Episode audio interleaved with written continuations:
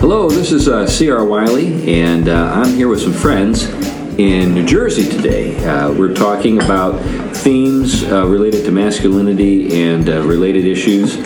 And uh, instead of me introducing the guys I'm sitting with here at, the, at a restaurant table, I'll let them do that for themselves. So I'm just going to hand it off to the man sitting to my left, and we'll go around the table, and everyone will have a chance to introduce themselves, and then we'll talk about the theme of the night. I'm David Talcott. I'm an assistant professor of philosophy at the King's College in New York City and an elder at a little PCA church in North New Jersey. I'm Sam Perez, or Perez. I'm a pastor of uh, Grace Reformed Church in Jersey City and uh, lifelong New Yorker. Um, I'm in exile a little bit, but uh, I live in North Jersey now. I'm Nate Towers. Uh, I live in uh, Basking Ridge, New Jersey. Have a um, family of uh, three kids, wife, and uh, work in Morristown, New Jersey, at a place called Market Street Mission, as well as uh, a uh, Christian uh, conference center in Basking Ridge. I'm Aaron Renn. I'm the publisher of a monthly email newsletter called The Masculinist uh, about the intersection of Christianity and masculinity and associated topics. And just in case you're wondering who I am, uh, I am the pastor of the Presbyterian Church of Manchester. I'm the author of a book entitled Man of the House. I've got another book coming out called The Household and the War for the Cosmos. But enough about me. Now let's jump into the topic of the evening. We're going to be talking about things related to men. And uh, one of the things that we've seen that has really caught not only the attention of a lot of men, but even popular media, mainstream media, is something called the manosphere. Uh, something on the internet where men, a place on the internet where men go to talk about things where, that they seemingly can't talk about in public or in any other institution in our society anymore. And there are some figures who have emerged in that world who have uh, come to exercise a lot of influence. One of those uh, fellows is a guy named Jordan Peterson. Jordan Peterson, of course, has a huge following on YouTube, and uh, he's uh, got a number of books that have done quite well. Uh, and all, of course, all of this is quite surprising because um, you wouldn't think that this could possibly happen to a guy who teaches psychology in Toronto. He's, a, he's an academic, but here he is. Anyway, let's think a little bit about Jordan Peterson and just what is going on with this guy. I know this is not the first time anyone has asked this question, but the people at this table bring a particular perspective that might be uh, different than, than people that have had uh, presented in other forums. So, uh, what are your thoughts on Jordan Peterson? Go ahead and just jump in. Well, I've been uh, helped by Peterson. I listened to uh, 12 Rules for Life, um, and uh, a couple ways that he was helpful was um, just uh, in his book, he really is encouraging uh, folks to. Um, to take risk, to put themselves out there, and to not be afraid of their own shadows. Um, and so I actually really enjoyed it a lot and listened to it in a few days. Just uh, crushed it and uh, enjoyed it a lot. So, so Nate, what I'm hearing is now the book is is it, it, his book Yeah. title. What title of it is It's called 12 Rules for Life. Right. So, and I've heard this before. A lot of young guys are looking for mentoring. It seems to me, Absolutely. and they're not getting it anywhere. And Peterson just tells it like it, like he sees it. He says, "This is the way it is. Life is tough. You need to rise up and meet the challenges that life presents." And let me give you some advice. Mm-hmm. You know, one of the things about Peterson is he shows men an example of how not to be bullied Yeah. uh, by big institutions or by women. Yeah. And a lot of us don't know what that looks like. Uh, it's difficult to sort of see a healthy model for that. Right. And you know, like his his half hour interview with Cathy Newman is a real study in stable masculine presence. And I think a lot of young men have seen a lot of BS in their lives, and they recognize, in some cases, authenticity and genuine uh, courage that is not just fake. And they've seen a lot of fake in their life. Right. And so, you know, Peterson, obviously he's putting on a road show now, but at, at, at a deep level, he's not fake. He's a he's a, a person who's all of his money is where his mouth is, uh, and I think young men uh, appreciate that. And he provides a model for Yeah. A, a way that young men could live. That's not you know if they're not jocks, uh, if they're not necessarily socially Right. awesome at life. Right. Um, he's giving them a model for at least some ideas of how they could try to have a, a meaningful life. And uh, it's kind of sad that a lot of Christian young men have to turn to him instead of to Right. pastors or mentors in their life for that kind of uh, Well, that's certainly. That's certainly a theme that we should take up before we're done. Why? Yeah. Why aren't pastors? You, Sam, you and I. Yeah, yeah, right. Yeah. You know, we're we're, we're in this we're in the the uh, the crosshairs here. Why? Yeah. Why? David, I'm, I'm wondering, like, what have been the reaction to the students at King's who've read Jordan Peterson? Has it had an impact there, or no? Because that's a group of young Christian I- men. I can't give you the full answer to that. I can give you anecdotal. Uh, we have a professor who teaches a required freshman class who used that book in his class. Um, it's a he does some psychology stuff in that course, so it worked. It worked well on multiple levels, and it's a course that's sort of helping young people adjust to college life and you know being grown ups and things like that. And anecdotally, he said the male participation in class, raising hands, speaking in class, and so on, was off the charts higher when they were doing that book compared to anything else he's done in years of teaching freshmen. Uh, so I would say, you know, among the student body we see, a lot of young men are reading it, or just I don't know how much, how many of them are actually reading the book, but they're watching the YouTube videos Yeah. and uh, they're they're being moved quite a bit by it. What effect that will have, whether that'll stick or not, or if he's just sort of the YouTube YouTube champion of the month, you know, we'll, we'll have to time will tell on that. Okay, his book sold, I think, it sold over 3 million copies. Pretty good. So it's that's an immense bestseller. I mean, beyond anything. If you sell 10,000 copies of a book, you've done incredible work. Yeah, yeah. I think there's a real vacuum. I mean, uh, C.R., what you're mentioning, uh, it's kind of a, cliche at this point, you know, and just, um, and, and I've, I've said it and, and I've heard it said, there's a real vacuum of fathering and mentoring in the church. And so I want to ask the question what are pastors doing? You know, what are the churches in the main doing? Uh, just today, I was trying to look for the quote from Ambrose um, from the the second series of the Nicene Fathers, um, and you know, his his uh, I forget the name of the title, but it's basically oh, duties of the clergy. I think it's called. Oh, okay. Yeah, so he's, I mean, he's just talking about how, he's talking to clergy about how to pastor, how to shepherd a church. And, and he, I, I can't remember if it's in that title or another, but he's basically telling fathers, fathers, you know, teach your children, teach, your sons a trade, otherwise you're going to fornicate. And it, it seems to me it's just very explicit. There's, it's direct speech.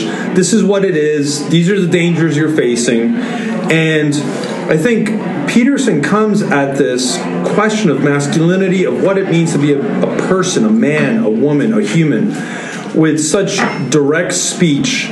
And he's getting at very real creational nuggets of, of truth.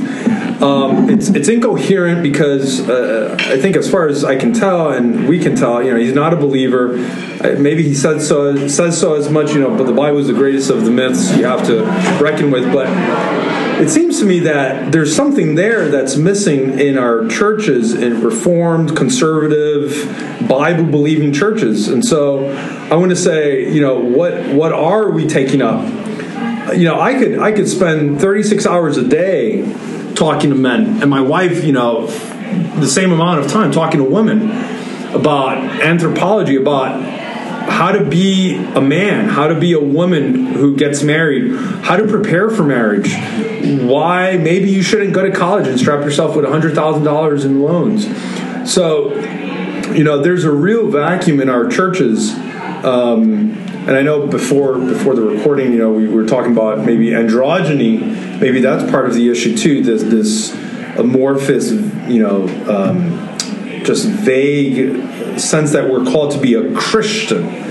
but never a Christian man or a Christian woman. Right. You know, there's no particularity to the generic. So, um, yeah, I, I think there's something that Peterson's scratching um, where, where men especially are itching. I think his predominantly his audience is, is male. Right, right.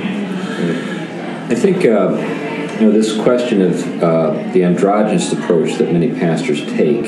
They're encouraged to do that at multiple levels. You know, you can kind of feel it. You know, any, if you read anything from coming from Wheaton, Illinois, from you know, sort of Christianity today, it's it's basically corporate church.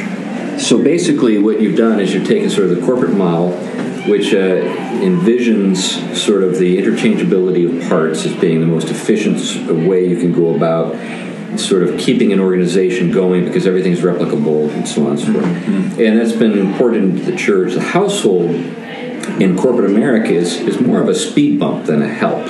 Now they're they're useful in the sense that they can, that households consume things. So we'll target you know our marketing to those those uh, institutions, that institution, the household. But in terms of sort of dealing with it, accommodating sort of the sort of the, the, the traditional structure of the household, well, you know that just is it creates a problem. Right. You know? Doesn't And- contribute to the GDP, you know, right? right. And so that's been that's been brought into the church. You read Leadership magazine, you might as well be reading something that was, you know, it's just basically, you know, that it's it's basically a biblical gloss to a lot of uh, organizational theory applied to the church. Right. That's what you get. So I, I really do think most of the sort of cool table. That's I, I love to use that term to describe the sort of top tier guys, you know, megachurch pastors. The cool table is all about sort of, uh, you know, sort of making their institutions uh, as efficient and as sort of um, market driven as possible. And, and anyway, I, but Sure, sure. at what you're talking. Now, Aaron, you've, you've talked a lot about obviously these themes in the masculinist, and one of the things that I found to be tremendously helpful that you've done in the masculinist, and I'm and I'd love for you to just sort of take this and just run with it. But but just to start is the bad advice pastors give to guys, and and just how that just ruins our credibility. Right. Well, it's interesting. When, when I look at a guy like Jordan Peterson, there's a lot of things that uh, strike me, but one of the key ones is just how banal his advice is. how uninsightful, really, it is once you boil away this ocean of sort of pretentious talk that he wraps it up in. He's really able to take incredibly simple and banal concepts and make them sound like you know Olympian themes. Like make your bed. one- make your bed. Make your bed is one of. them. He's got this idea. Make your bed.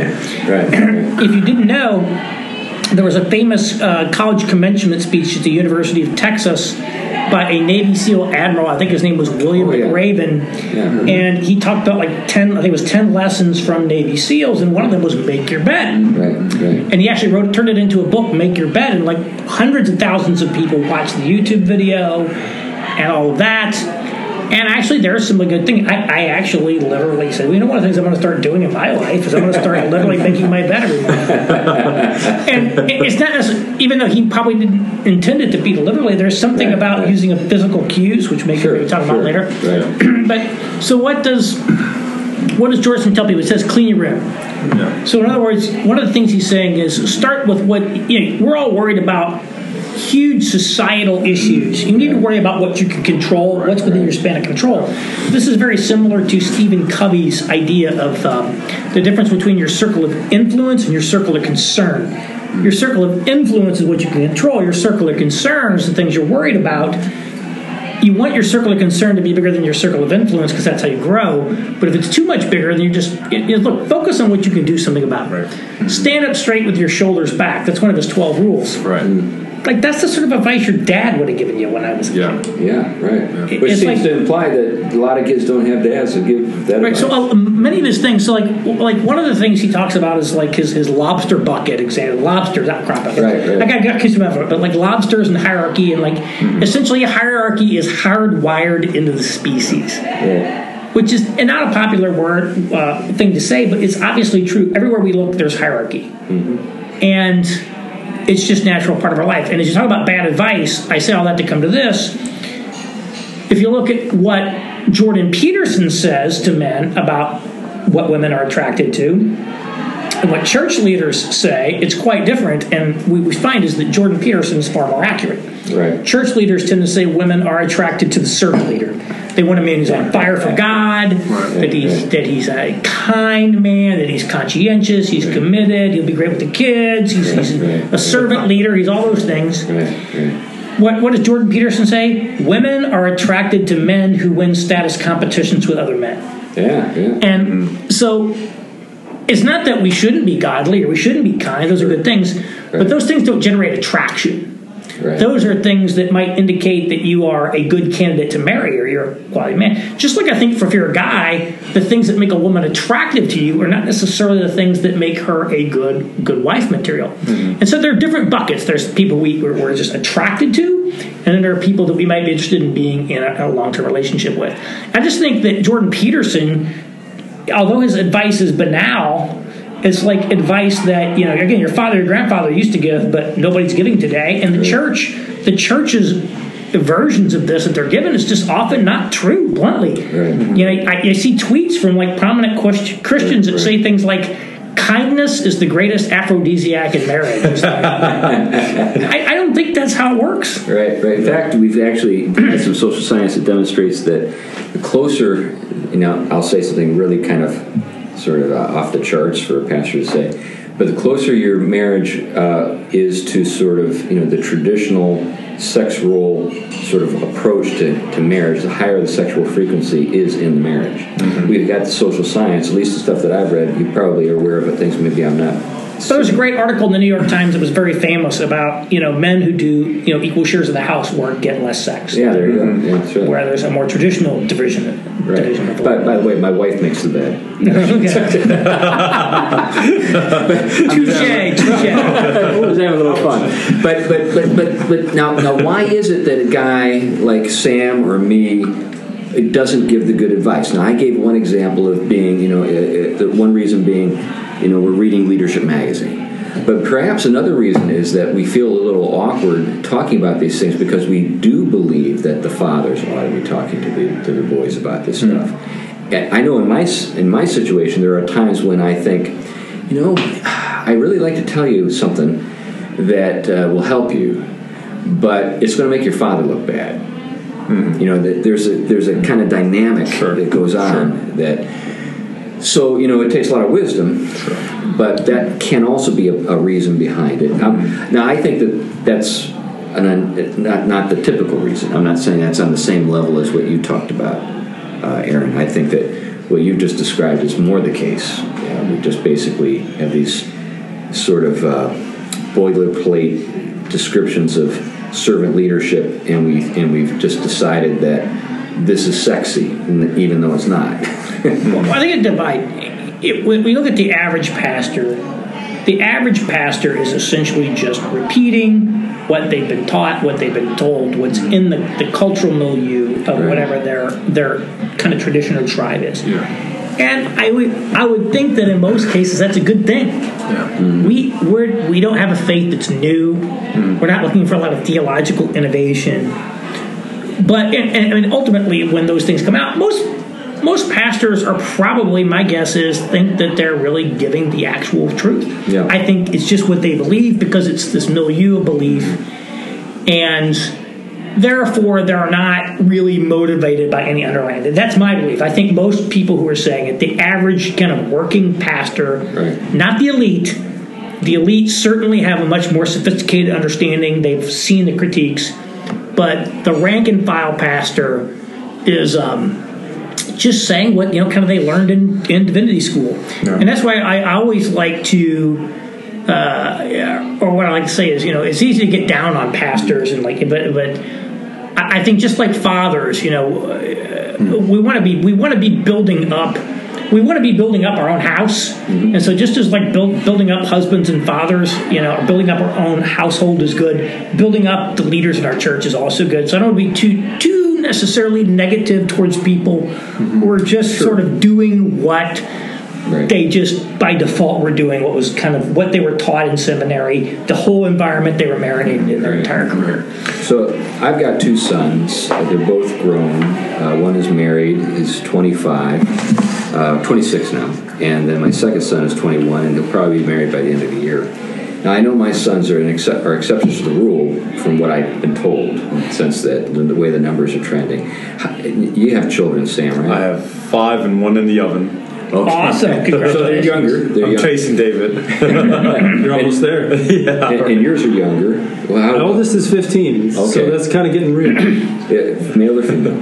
Daughter or son? boy, yeah, oldest is a boy, yeah. Okay. So here, uh, and your oldest? My oldest is going to turn seven this May. Okay, okay. So So still a little bit on the on the you know early part of the Oh, curve, yeah. right? right? Oh, yeah. Now, so Nate, do you have any kids? Yeah, I have uh, three kids: a ten-year-old, a seven-year-old, and a two-year-old. How old is the ten year old? How old is he? I mean, he's ten. He's top. I, I- what I meant to ask is, is he male or female? Boy, yeah, yeah, boy. so it's male. Boy, Okay, yeah. so it's boy. Okay, and so and you're you're getting started, Aaron. Yeah. So I'm I'm someone that um,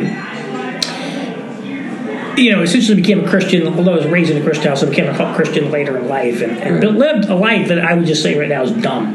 and so I, I I am actually uh, 49 years old, but I have a 21 month old son, which I consider myself very You're Abraham. I, I am, uh, yes. I, that's just an example of the grace of God that someone Yeah. such as myself should not have been allowed to have kids or should not have been able to have kids in light of the way that I, uh, the way that I live my life. But I decided to stop doubling down on dumb and change the way that I I was living. And uh, People listening to the show. yeah, I mean, I- that- that's- if, I, if I only have, if I only have, if I don't like. I always say I don't give advice, but if there's one piece of advice I would give, it's don't double down on dumb. That's Just good another- advice.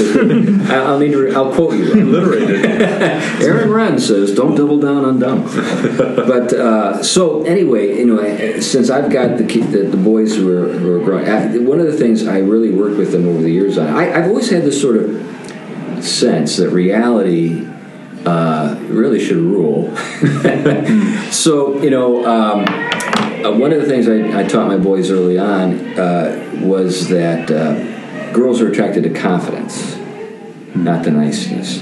One of the things that I think we, that a lot of young men, sort of, uh, particularly men, young guys who have grown up in the church and have been brought to church by their moms, and maybe their fathers are either out of just out to lunch or just not uh, engaged in their lives uh, is that the sort of the tacit message you get from your mother and your sisters and your Sunday school teacher, who's a, probably a woman, and everybody else, is be nice to girls.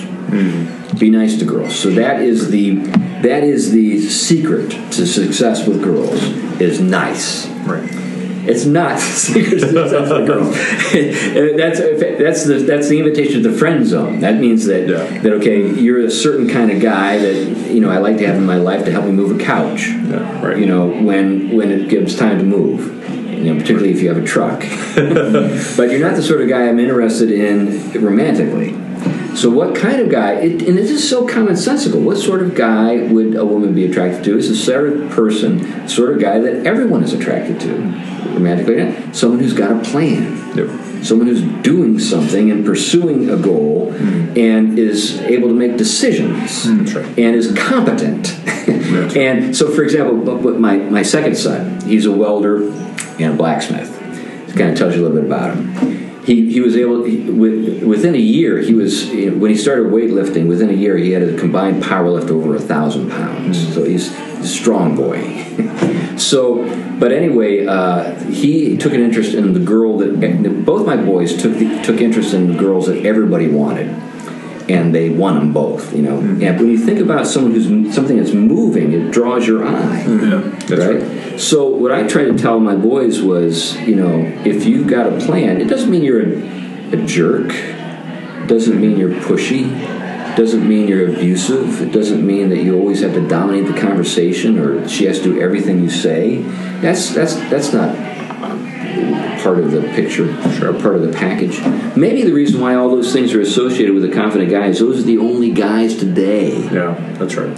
who have a plan. That's right. That's right. You know, maybe some nice guys they got a plan, and they were actually doing stuff, we wouldn't associate toxic masculinity with being decisive and being masculine. That's right. You know, anyway, so there's my little speech, my little stump speech. Yeah, C.R., it seems to me that maybe we're part of the issue as we're trying to figure out the origin of our of our melee or our problems is we- maybe we've misread scripture. You know, uh, it seems to me that um, a, a wife is given to Adam to be a helpmeet because he's going somewhere. Now, in Genesis 1, right, the, the mandate, the creational or the cultural mandate is given to both, right? Be fruitful and multiply. Yeah. Guy can't do that on his own. Uh, but when you look at Genesis 2, it seems to me that the guy is going somewhere. The guy is naming the animals. He has a mission. Uh, he's probably going to um, take a, a very public, uh, evident role in dominion, subduing, uh, and, and so on and so forth.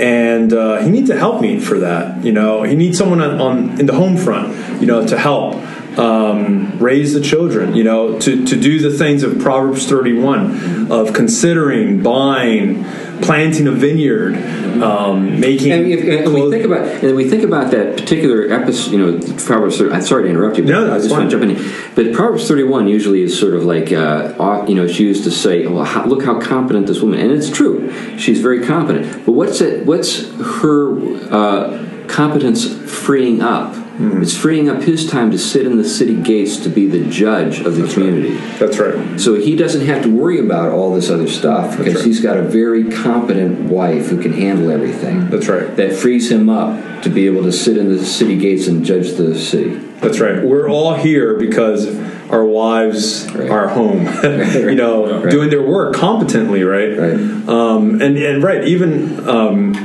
this will probably be a Mother's Day sermon pretty soon, I guess, for me. Um, but you know he does him no harm proverbs 31 verse 10 11 12 right, Right. Uh, and do does good all the days of her life to her husband so it seems to me that she's she's also on mission but it's because she shares his mission. And he's he's the, the the tip of the spear. He's there in the forefront in the public in the city gates. Mm-hmm. So it, but coming back big picture zooming out it seems to me maybe we're misreading scripture right? Anything that's good in jordan peterson or in the manosphere is it not the case that it's also first found in God's creative order and then inscripturated in the Bible, in Proverbs, in Genesis, in, in the warp and the woof of the anthropology we get in Scripture. I love the way you put that too, putting creation and then inscripturating, Yeah. sort of drawing out God inspired. You know. So it's not as though often I think when, when particularly in the world that you and I minister in, there's this idea that the, that creation is sort of like Play-Doh. Yeah. And God's word is this alien completely, as though Christ had nothing to do with creation. Right, exactly.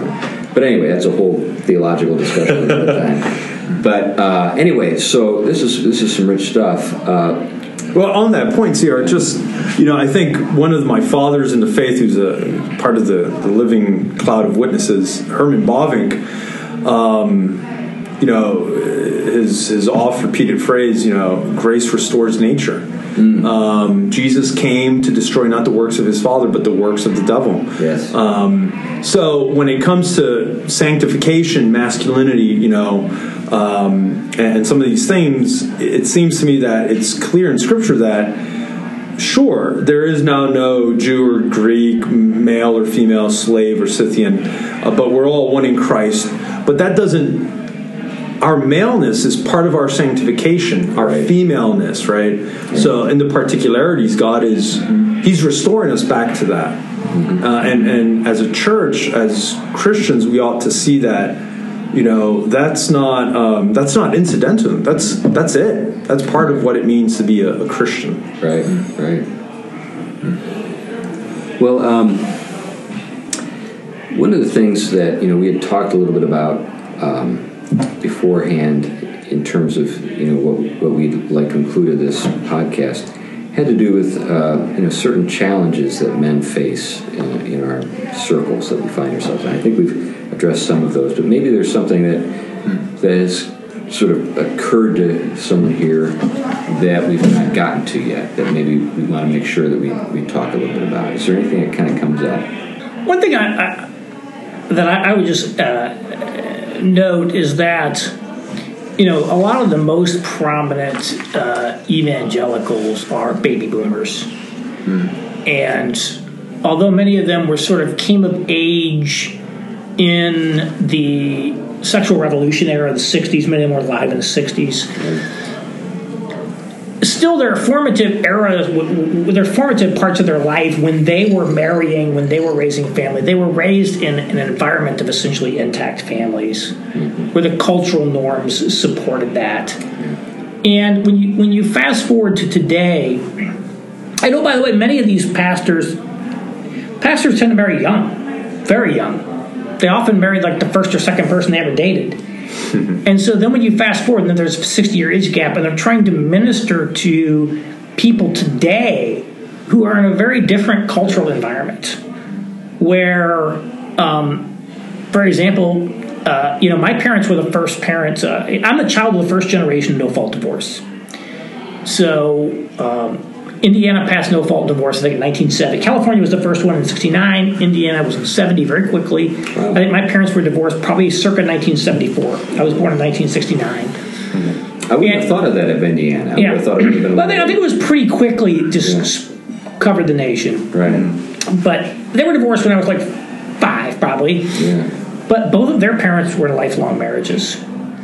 And almost everybody around it. So there was still a, a, an intact social structure. Today, a lot of the people Jordan Peterson are appealing to are people who come from essentially multi generational single motherhood, broken homes.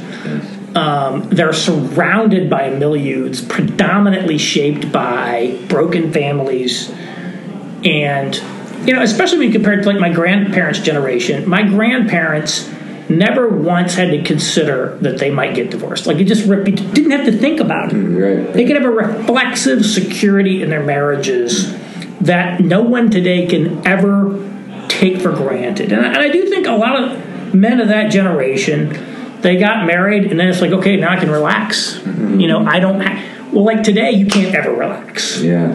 You know so so it's like you're in a place where you know in many cases you know, I grew up in rural southern Indiana.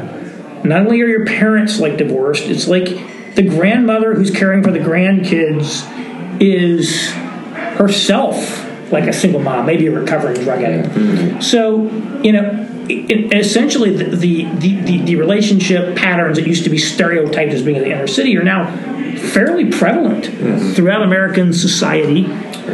And, um, and, and so it's, it's just a much more complex and difficult environment than, frankly, many of the kind of thought leader Christians have ever lived in themselves. And again, even the young guy pastors, you know, they, they, they got married at King's College then they went to you know went husband. It's like it's a different experience mm-hmm. than how, how do you talk to somebody who's in their 30s and single? You yeah. got married when you were 23, so it becomes one where they just can't relate to what it's like to try to. What is it like to try to get a date in New York City when you're 40 and single? Yeah. Like yeah.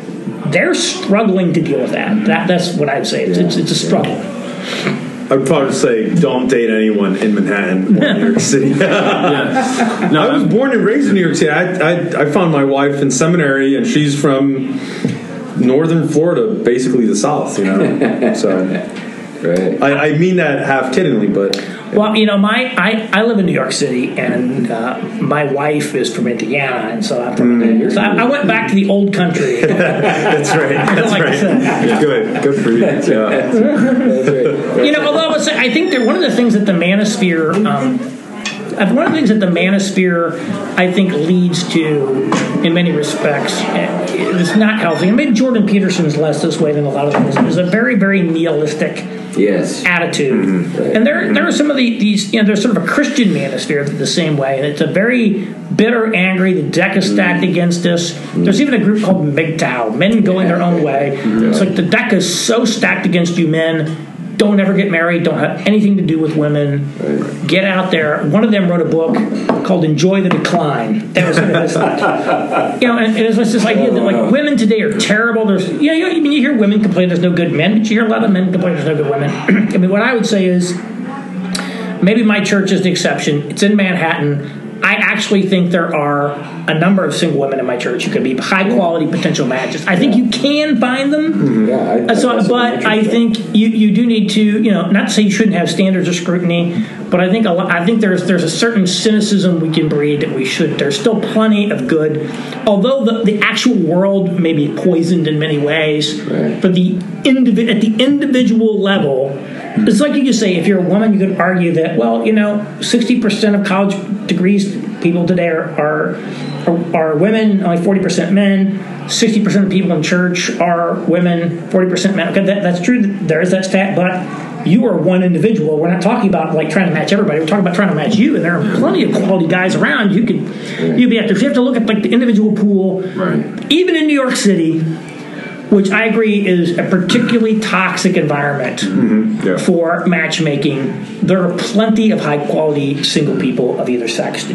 that you could find if you were intentional about it. Right. yeah, if you're looking in the right place. Yeah, on that, could I ask you maybe, Aaron, uh, moving away from New York City? I mean, you could name names if you want, but like, where would you go to find a high quality mate? I mean, what sort of general advice? You know, a guy looking for a gal who's not a feminist, you know, et cetera, et cetera, et cetera. Well, first you have to. I think that that's when you have to decide what your criteria are. Um, you can you can look at there's there's a lot of websites out there that will tell you where the greatest imbalances are in favor of women versus men. So, for example, New York City has a significant imbalance in sexism. There are many, many more single college-educated women than there are single college-educated men.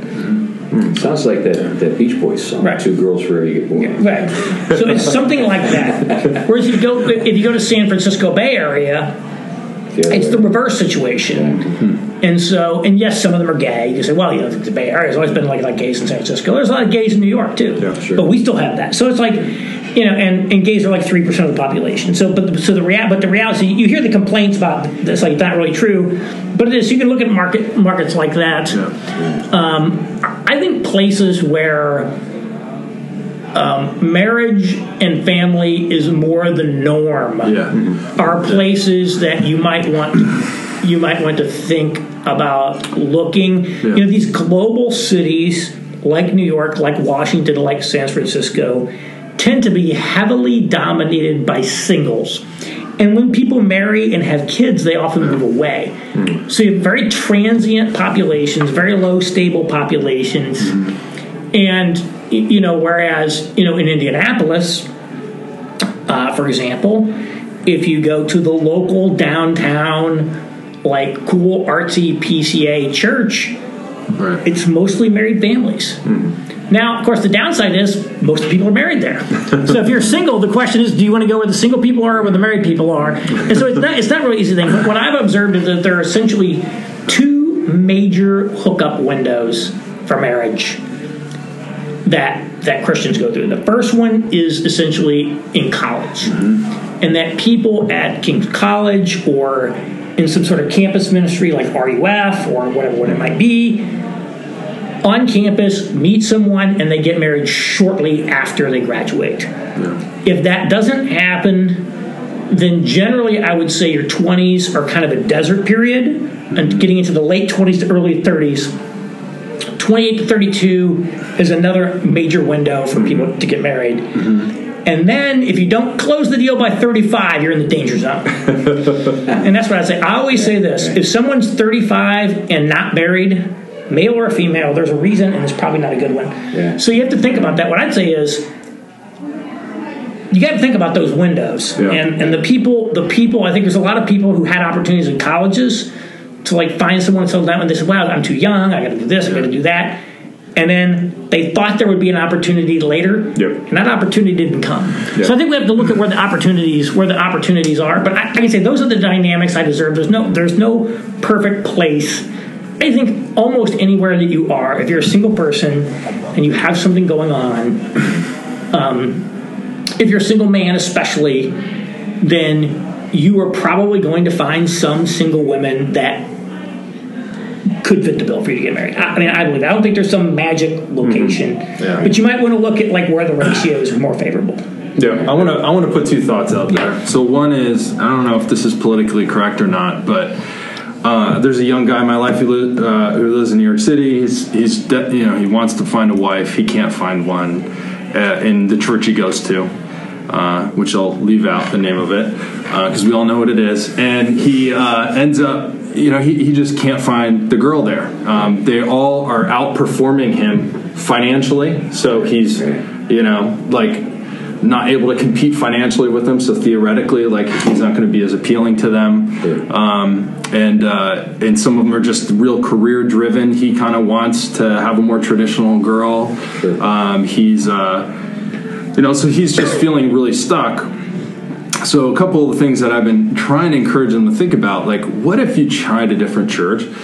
What if you tried like um, a church of folks that are actually they don't their lives didn't start in the United States, you know? Yeah. Um, there's many churches uh, in New York City that that I've met the people there that are wonderful people that are immigrant churches, um, and there's they're full of young single women that are not necessarily have the same uh, values that a uh, that a Western woman has. Right. Um, and and so I've been putting that idea out there, trying to get them to think more about that. Another thing I've been encouraging them to do is look at younger women. Um, You know, to he for for whatever reason he just seems to think like he needs to find a girl his age. He doesn't need a girl his age. He can look at a girl that's five years younger than him. You know, and and a lot of them are still single or and still interested. And then all of a sudden, what that does is uh, he's now further ahead in his life and his career. He's making more money than them, and he's and he's more established, and so he's all of a sudden going to be more appealing to them.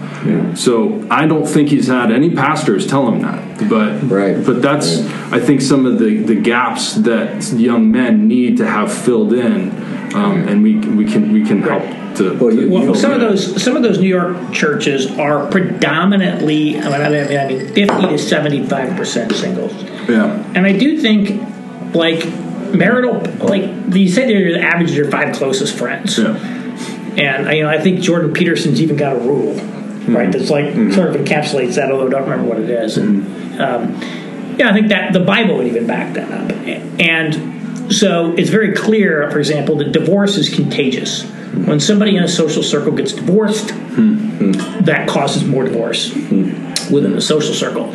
So you do have to think about, for example, if you're married and you know you're ma- you're a man or a woman, and your spouse's friends all start getting divorced, you better be like, man, we got to get some new friends Yeah. because I, you know, I've seen it before. My wife just saw this couple that uh, you know the, the the wife and the couple, like a lot of her, many of her friends got divorced, and when you know it, now she's getting divorced. Yeah. She said she saw it coming like a year ago, Wow. Wow. and so I think we get into an environment where you're surrounded by mostly single people, yeah then singleness becomes very comfortable. Yeah.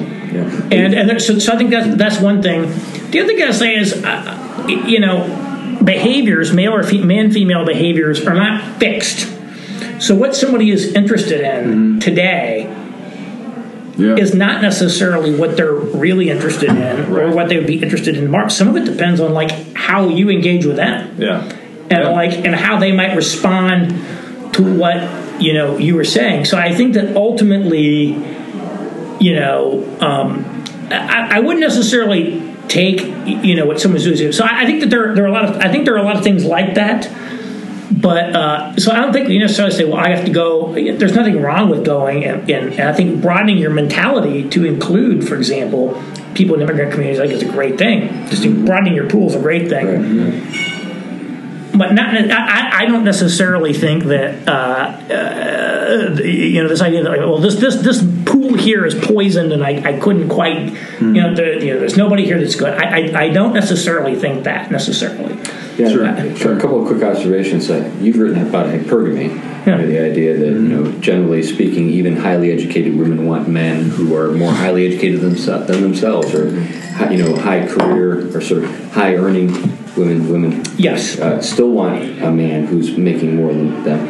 Um, yeah, with your friend Nate, I would say you've given him really good advice. You know, you- uh, to, to me, I think a man uh, has an advantage in this respect, in the sense that, generally speaking, a man has a larger pool to draw from if he's thinking the right way. and you've give, pointed in that direction in the sense that, you know, uh, hypergamy, as far as I can tell, is not something that applies to men as much, unless they're gigolo or something. But but uh, I think uh, too, one other thing I think, just sort of, you know, for your consideration, I do think that a lot of young women in Western culture are being carried along by popular culture. And and sort of what they've been told to think. Um, it's sort of like the secular sort of uh, mirror of what we were talking about earlier with with young pastors who are just sort of repeating everything they've heard in divinity school when Right. asked for advice.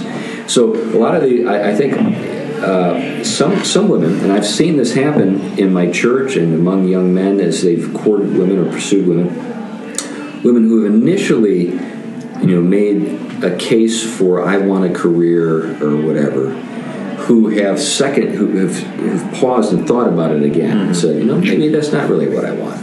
Maybe I really want a life with this guy, you know, and suddenly everything is different, and they become that woman. That you think that you have to go someplace else for. Now, I'm not saying that Yeah, sure. go, going someplace else is a bad thing. I'm, I'm, I don't mean to imply that, but uh, I do think maybe sometimes we need to challenge uh, the thinking of people that that we consider potential mates right, right. and say, if you really thought this thing through, I know a lot of women Yeah. who are in their 50s and they've got no kids, but they've got 10 cats. Is that and they, and they live in a really nice house and they drive a really nice car? Is that what you really want? Right. you know, if you're on the track to that. Right. Mm-hmm. Well, one, one of the things that, that happens, we're all doing these life scripts.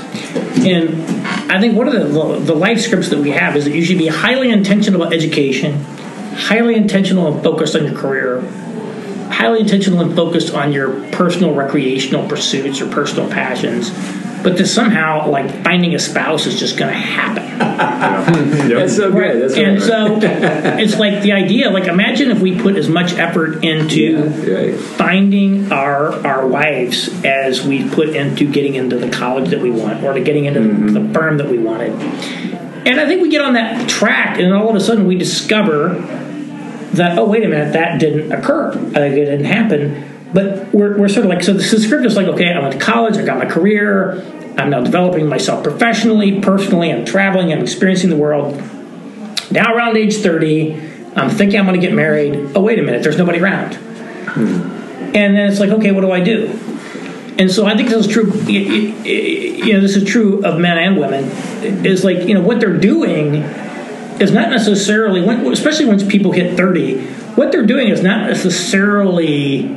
It's not that they they hate it, but like they're doing it because that's what else they're going to do. It's like saying, okay, I would love to be married and have kids, but like, okay, great. Um, there's nobody in my life, and what am I going to do? Like, quit my job and do nothing? Like, that doesn't work. Right. And so I, I think that ultimately, um, you know, ultimately, because someone is like pursuing, or the default is going to be pursue your career Yeah. at, at, at top speed Right. if you don't if there's if there's no other things around. So Yeah. you know, and and so so for example, my wife you know, she worked for the governor of the state of Indiana, the governor's wife of the state of Indiana. She worked in city government. She ran multiple nonprofits as executive director, highly accomplished professional, very intelligent about all these things. And, you know, but, you know, definitely marriage was something that she wanted. And why, you know, and why was she monolithically focused on her career? There was no, there was no guy in the picture. You know, once a guy came into the picture, then she's like, okay, how does that potentially change or make me incorporate that into everything else that I'm doing? So I think that in some of these cases, a lot of people are just just going on on the default path because they don't know how to get off of it, and there's nothing around for them to take advantage of, and. Um, I think there's a, uh, a- you know, there's a, I think a lot of people there's this uh, stigma, particularly put that's put on women, that you shouldn't be too eager for you know a husband and family. You shouldn't be too eager to be married, and um, Yeah.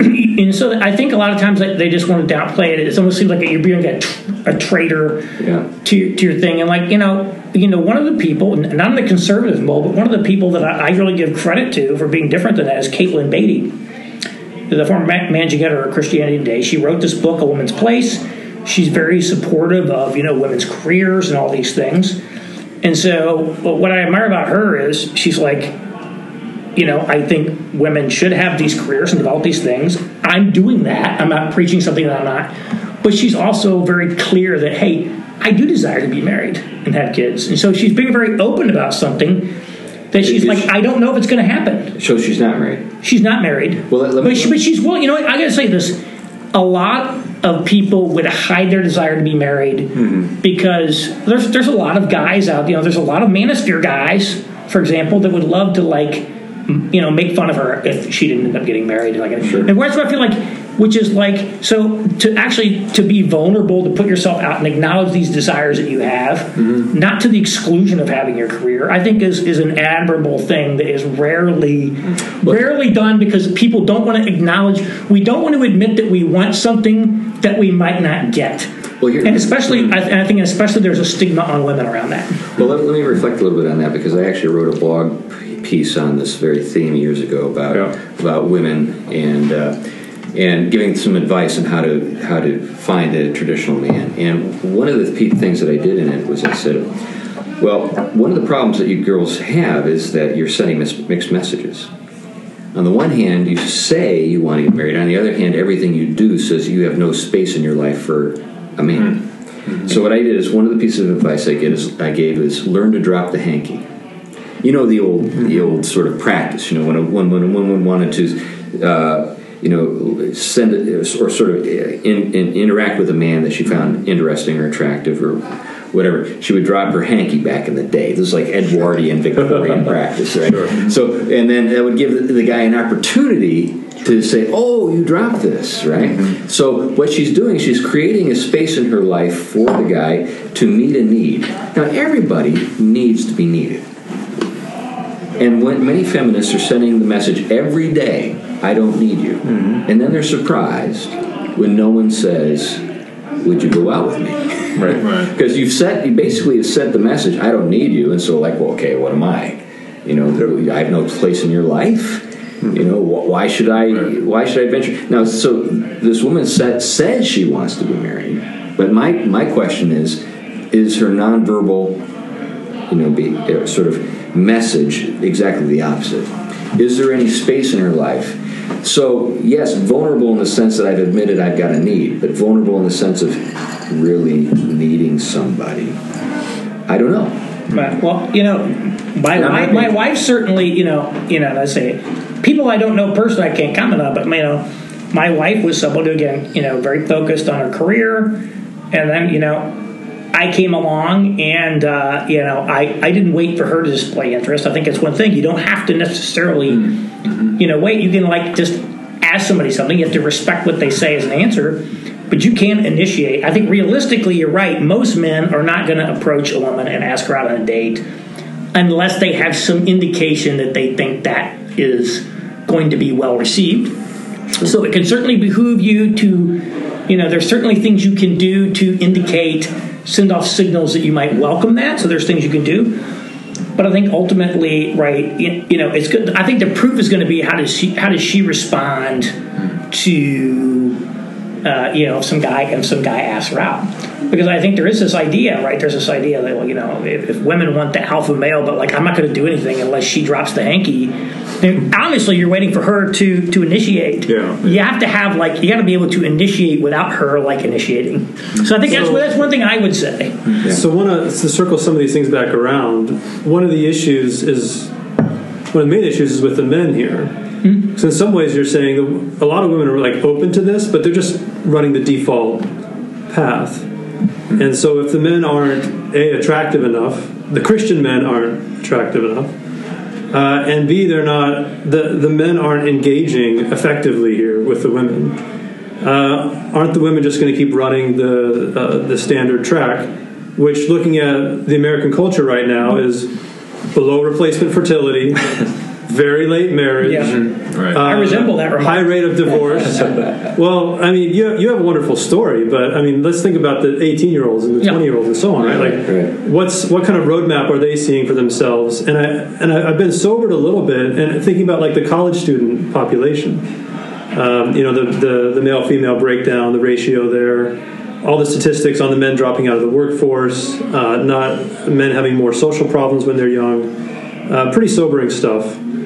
Uh, it seems like it's going to be difficult to create long term cultural flourishing without bringing these men from a, a, a rough situation to a much healthier one. And if they're if they need to play the initiator role uh, and and be the kind of people who can do that, uh, is, it seems like we need to focus a lot of energy there, even more than with the women yeah. at one level. Yeah, for, for So that's, example. that's all that to say. That's why I admire what you're doing. Well, with I, the I, you know, I don't, you you know, I, I, you know, I'm not going to like make excuses for all the practices of Amer- American women, but ultimately, what you, what you can control is yourself. You know, ultimately, and that, I think that's one of the messages that Peterson had. Right? It's like mm-hmm. we can wait for like people to change their ways, or we can change our ways. Mm-hmm. And so I think Right. that's one that I think we do have to, we do have to, um, to think about what we can do. What can we do? and you know partially we have to upgrade we have to upgrade our product i do think in terms of Yeah. hypergamy right women want to marry up or at least not marry down Right, right. which i think is is, is knowledge by, Yeah, by it makes a lot of sense. so right if you want to have access to a greater like potential pool of women then you have to be a higher level guy and and you know um, money is one component of that. I would argue it's not even the most component, Yeah. important component, but it's certainly a, a component. And so when you think about like, we have to have, we have to be the product. We have to be the catch. We have to make ourselves the catch. Right. And then we have to, Yeah. to think of ourselves that way. You know, first you have to, you have to work to become the desirable person, and then you really are. If you think about that, when you do look at those statistics around 60 40 split around college degrees, 60 40 split in the church, if you're a single guy, right, who's got something going on and is working to be a high, ca- you, you are a hot commodity. Right. Oh, yeah, you are. You should, you should be aware of your value Yeah, in the marketplace. I mean, I would Well, just say and- this. One of the problems, though, Yeah. is, is that uh, a lot of pastors will undermine that Mm-hmm. that sense of confidence. Yep. Right. You know, Yeah. oh, you're getting proud there, bud. Right. Yeah. like They want you to be. You want you to be humble. Right. Yeah. Go ahead. Can I, You- you yeah. can- well, I, so I deal with I would deal with men in recovery from drugs and alcohol, right? And and um and I teach a class called Fatherhood and Manhood, and so I'm teaching you know to, to be fruitful and to multiply and to fill the earth. And about three or four months ago, it, it dawned on me. I should probably put the brakes on just a little bit as I'm telling these guys, get out there, get a wife, be reproductive, you know, like fill the earth, right? And and part of what has slowed me down is seeing guys relapse. Um, and what's made me really concerned is seeing these guys um, get into relationships with girls that relapse, and all of a sudden that relationship is a disaster. Um, and and so what I've begun to do is to encourage guys, okay, you're early in recovery from drugs and alcohol. I'm going to still teach what I teach about biblical manhood, but at the same time, I'm going to encourage these men to wait three to five years at least of having sobriety behind them, where we're getting solid uh, momentum behind them, and and then as they are growing confident in their, um, you know their sobriety, so to speak, their um, their victory, their liberation from this um, disaster that they, this plague that they've been living in, um, then they're actually all of a sudden going to become more appealing to these other, to the women and the type of women that they would want to marry. Because if you're early in recovery from drugs and alcohol, Right. guess what kind of women you're going to want to date, Right. or, or are going to want to date you? Women that are struggling with the same stuff. Right. Well, that's that you bring a child into that situation guess where that child's going? Right into the hands of the state. Right. and um, and so just kind of on a practical level i think you know one thing is is like if you want to get married you're a young man maybe you know hurry up and slow down. And just to affirm what you're saying aaron like become the t- the desirable mate that is going to appeal to that kind of woman that you want to marry. Um, and so it, it, it applies across the board. Yeah, I Well, think- I, I think your I like your three to five year thing on, on Right, that. And I, I'm not really that familiar with the you, you know the addiction recovery from a drug perspective, but I can say for myself, you know, I was like a screwed up person, Mm-hmm. and in a lot of ways, and, and had done a lot of bad things. I mean, and essentially, you know, I look at it like I married. I, I could say I, I had been saying, you know, essentially clean, if you will, for like five years. Mm-hmm. And you just like that. Okay, for five years, mm-hmm. I can start thinking that okay, you now are like mm-hmm. not in you know imminent danger of relapsing into, Right, right, into, right. into X, Y, and Z. And so I think focusing on you know getting I mean like just forget getting married, Right. getting out of sinful and destructive practices Right. is like like a like a huge yeah, a huge thing yourself. And so many guys are mired in that. And Right. again, it's very tempting for a lot of people to want to uh, complain about, oh, you know, women this, women that. You know, whereas I do think there is, I think that it's very clear the church is loves to bash men. And won't hold women accountable for anything. I mean, basically, so that that's true. I mean, I, I would I would endorse that. I mean, you can, but yeah, I will say that doesn't mean you know that doesn't mean that like men don't need to like take care of themselves and i think a lot Sure. of and there are a lot of guys that are kind of passive in that so we, we have to think about we need to think that about ourselves and um, it's certainly frustrating when you see some pastor that struts around and like you know guys like mark driscoll and matt chandler who just rip on men yeah, right. even in the sermons that are supposedly about women's sins, they're like praying imprecatory prayers about how to help them. Right. You know, they're they're crying for the mountains to fall on them, but the mountain it's like all kinds of crazy stuff. Mm, right. You know, while they're making ridiculous excuses. So I, I get it, but ultimately. It, it, you know, we, we do have to th- we do have to realize like a lot of us have things to do. So I think that's important. You know, sort of t- tie, tying in a, in a sort of a strange way this this sort of mixture of vulnerability and hmm. confidence. Kind of getting back to that. Yeah. I think that you know the the, the, the obviously the moral matter of, of, of, of you know the fruits of the spirit, exercising self control, hmm. having your act together. That's a baseline. Yeah, right. And then you get into okay, how do I become attractive? Right. And one of, one of the paradoxes that I that I saw early in uh, my my teen years is I, I had a friend who was the living ex- uh, sort of Ferris Bueller. He was like the guy that I think that they based the character Ferris Bueller on. if you remember the Ferris Bueller film, I mean Ferris was what was this guy that just everything went for him, and this was this is the guy. He went through girls like at an unbelievable rate. He just he was just like he was this guy what what Roosh wished he were. Right. And I, and I asked him one day, I said, What is your secret, man? What, what is it? He said, Strength. He had it thought out. This guy was like 17, and he had a philosophy all thought out. He understood girls better than girls understood themselves. He said, Strength with a hint of weakness. That's the secret. now the hint of I said I got the strength part. I get that. You know, so you know you're, you're you know you're, you're you're a guy that exudes confidence. You know, you got your act together. I understand why that's trying. What, what's the weakness thing about? A woman needs to find a place in your life. Hmm. In other words, if you're all, if your act is Yeah, completely sure. together, Yep. There's no place for her. Yeah, that's right. There's no place for her to be in your life as a help. Right. Now, this kind of gets to the point I was making earlier about women who are pursuing the career thing and sending the message that they've got no room in their life for a man. Well, are they surprised, or should they be surprised mm-hmm. that there are no guys asking? Now, now maybe if you're George Clooney, you ask the supermodel out, or maybe if you're Tom Brady, you ask the supermodel mm-hmm. out. But if everything you everything you say in your actions is, "I don't need man, a man. Mm-hmm. I don't need a man," Yeah. you know, Yeah. then then why sh- are you surprised that no guy has right. said anything to you about going out on a date? That's right. That's right. So anyway, but this is the kind of advice that, I, in fact, that, that piece that I did on women and dropping the hanky, I got uh, mail from across the country from women saying thank you. Oh. No, it, this never occurred to me. Yeah. Wow. never occurred to me that that I ought to sort of somehow um, make it easy for a guy to get to know me. Yeah. Now, of course, you, you don't do that indiscriminately. That's Sure. a bad formula.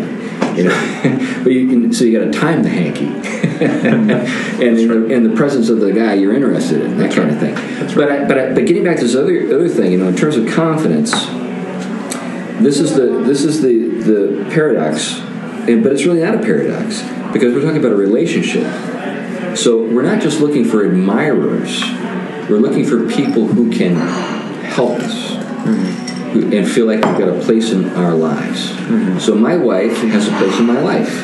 There are things that she does for me that I appreciate. I've got a place in her life, hopefully, that, that and she does. She's very appreciative. But anyway, those are just some thoughts. Right, one, should- thing, one thing I would just and just to bring this back to Jordan Peterson. Yeah. This this is where I think Jordan Peterson gets it right in a way that the pastors are failing. If you look at Jordan Peterson's message, his message is essentially for men to take responsibility for themselves. Right. Mm-hmm. Clean your room. You know, put your house in perfect order before you do somebody Right. else. It's almost like take the log out of your eye. He cribbed half the stuff in the Bible. That's right. I That's think. right. But the difference between Yeah. Jordan Peterson and I think way too many pastors. A lot of these pastors, you know, modeled themselves in like the drill sergeant. Mm. It's like you, you know, but what they what they forgot is the drill sergeant's going to tear you down, but he also builds you up. Mm-hmm. Jordan Peterson is like helping you get there, Yeah. and he's got he feels empathy for you, and he right. wants you to succeed. Yeah. I think what the takeaway that I have from many of these pastors is that it's it's sort of like y- you know you're sort of like trying to create a little works righteousness and you can never save yourself. They they're going to keep you in a perpetual state of being beat down. When do they ever when do they ever build up men or help them get better? And that's where i feel like a lot of this negativity towards the men the men and, and my own negativity Yeah. comes in because again the marine corps is very tough and they call them in but but they they're like we can, you can get there we will get you there we will honor you when you get there That's right. and the church seems to do nothing but pile dishonor upon dishonor Yeah. upon dishonor among men and i think it becomes then very tempting to say well i shouldn't have to you know i think throw it all out but the fact is you do have to take responsibility for Yeah, yourself sure. but the question is like how do people come alongside and actually help you get there Yeah, yeah. and like honor you when you do that's what jordan peterson does Yeah. That the that the church does not do. And um, and the, the other thing that jordan uh, peterson does is like on the channel 4 interview when he is confronted by a woman who's throwing these things at him and he's not in the wrong he holds his ground. Right. he doesn't just assume. I, I think that what, what, the, what the church gets wrong is it just assumes it does tend to assume essentially every female complaint is valid mm-hmm. Yeah. and uh, you, you know, and, and so I feel like there's there's some things I, I think it's worth asking, it's worth comparing and contrasting. What is Jordan Peterson? What are these guys doing? Mm-hmm. You know, and that those those conflicts. By the way, those conflicts that guys, all these online guys like Peterson, mm-hmm. they manufacture conflict so that one conflict generates attention for them secondly they generate conflict so that they can demonstrate their behavior in the conflict that's why guys like ben shapiro all of them they're all big generators of conflict Yeah. and so I, I think it's very worth studying jordan peterson and what he's done Yeah. and that will go. I think that will give a great sense uh, of that. And uh, what, what I think about what I what I like about him, although again I think he's very banal and he's actually I don't think he has that much insight to offer, is that he he like found a way to inspire people to want to be better, Yeah.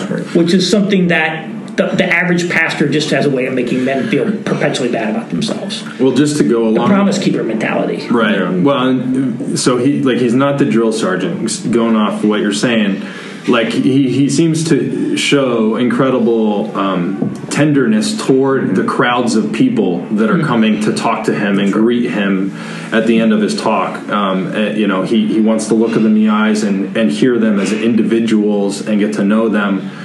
Um, the same guy that I was talking about earlier, he told me the other day he had a pastor come to a small group. He had been at the church for three years. It was the first pastor from the church he had ever met. Wow. Hmm. And and and then here you have a guy like Jordan Peterson who t- is taking the time to like look at guys in the eyes and and hear their story and and you know and and cares deeply for them.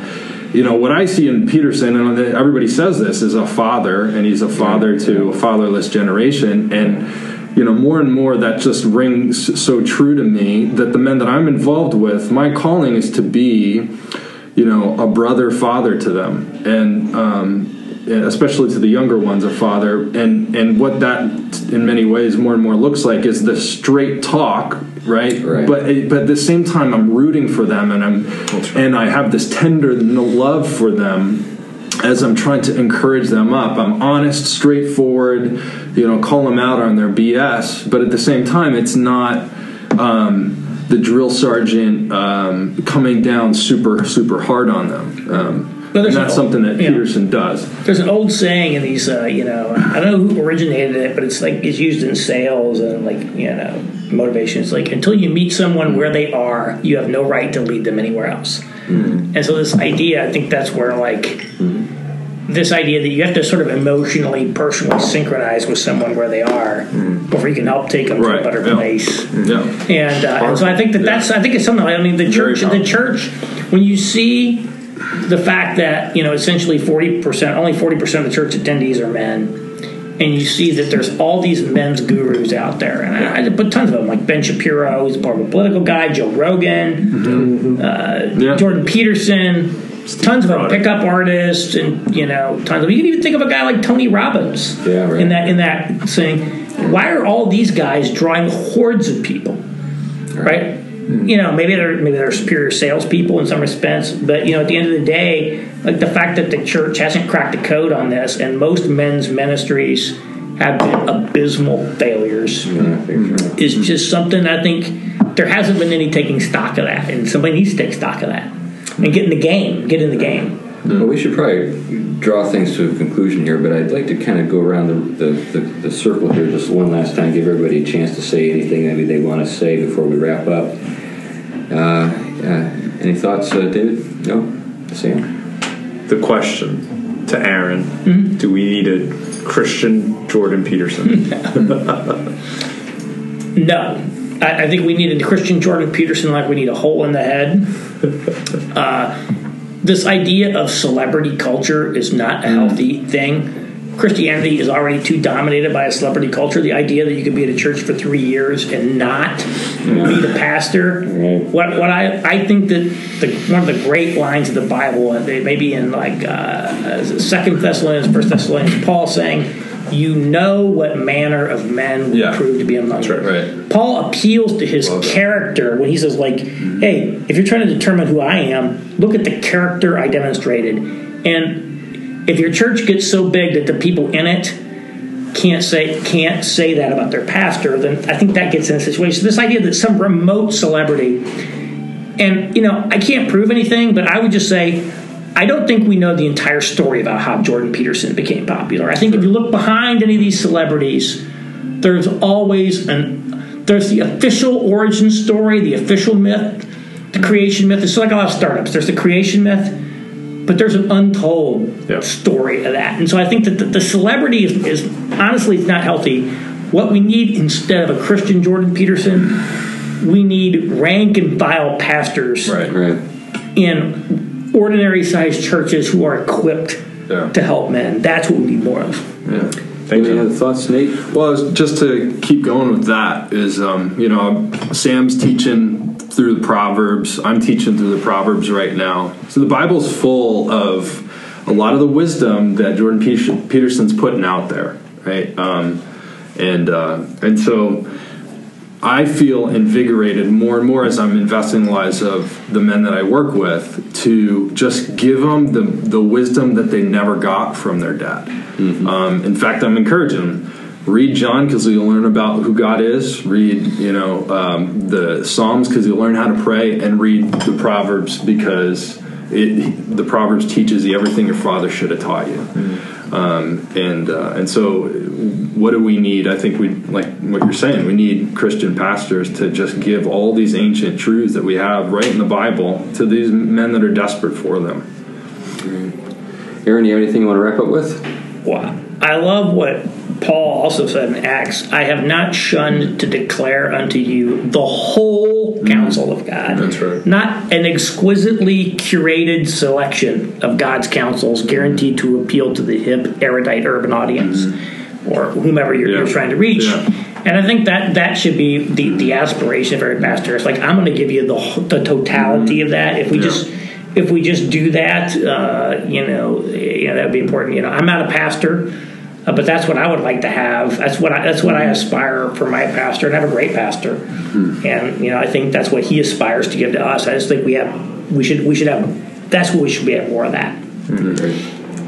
Well, anyway, uh, it's been great to be with you. Thanks for joining us for this podcast, and uh, I hope, and I know the rest of us hope that uh, you got something out of it that you'll find useful for your life. Thanks a lot. Bye bye.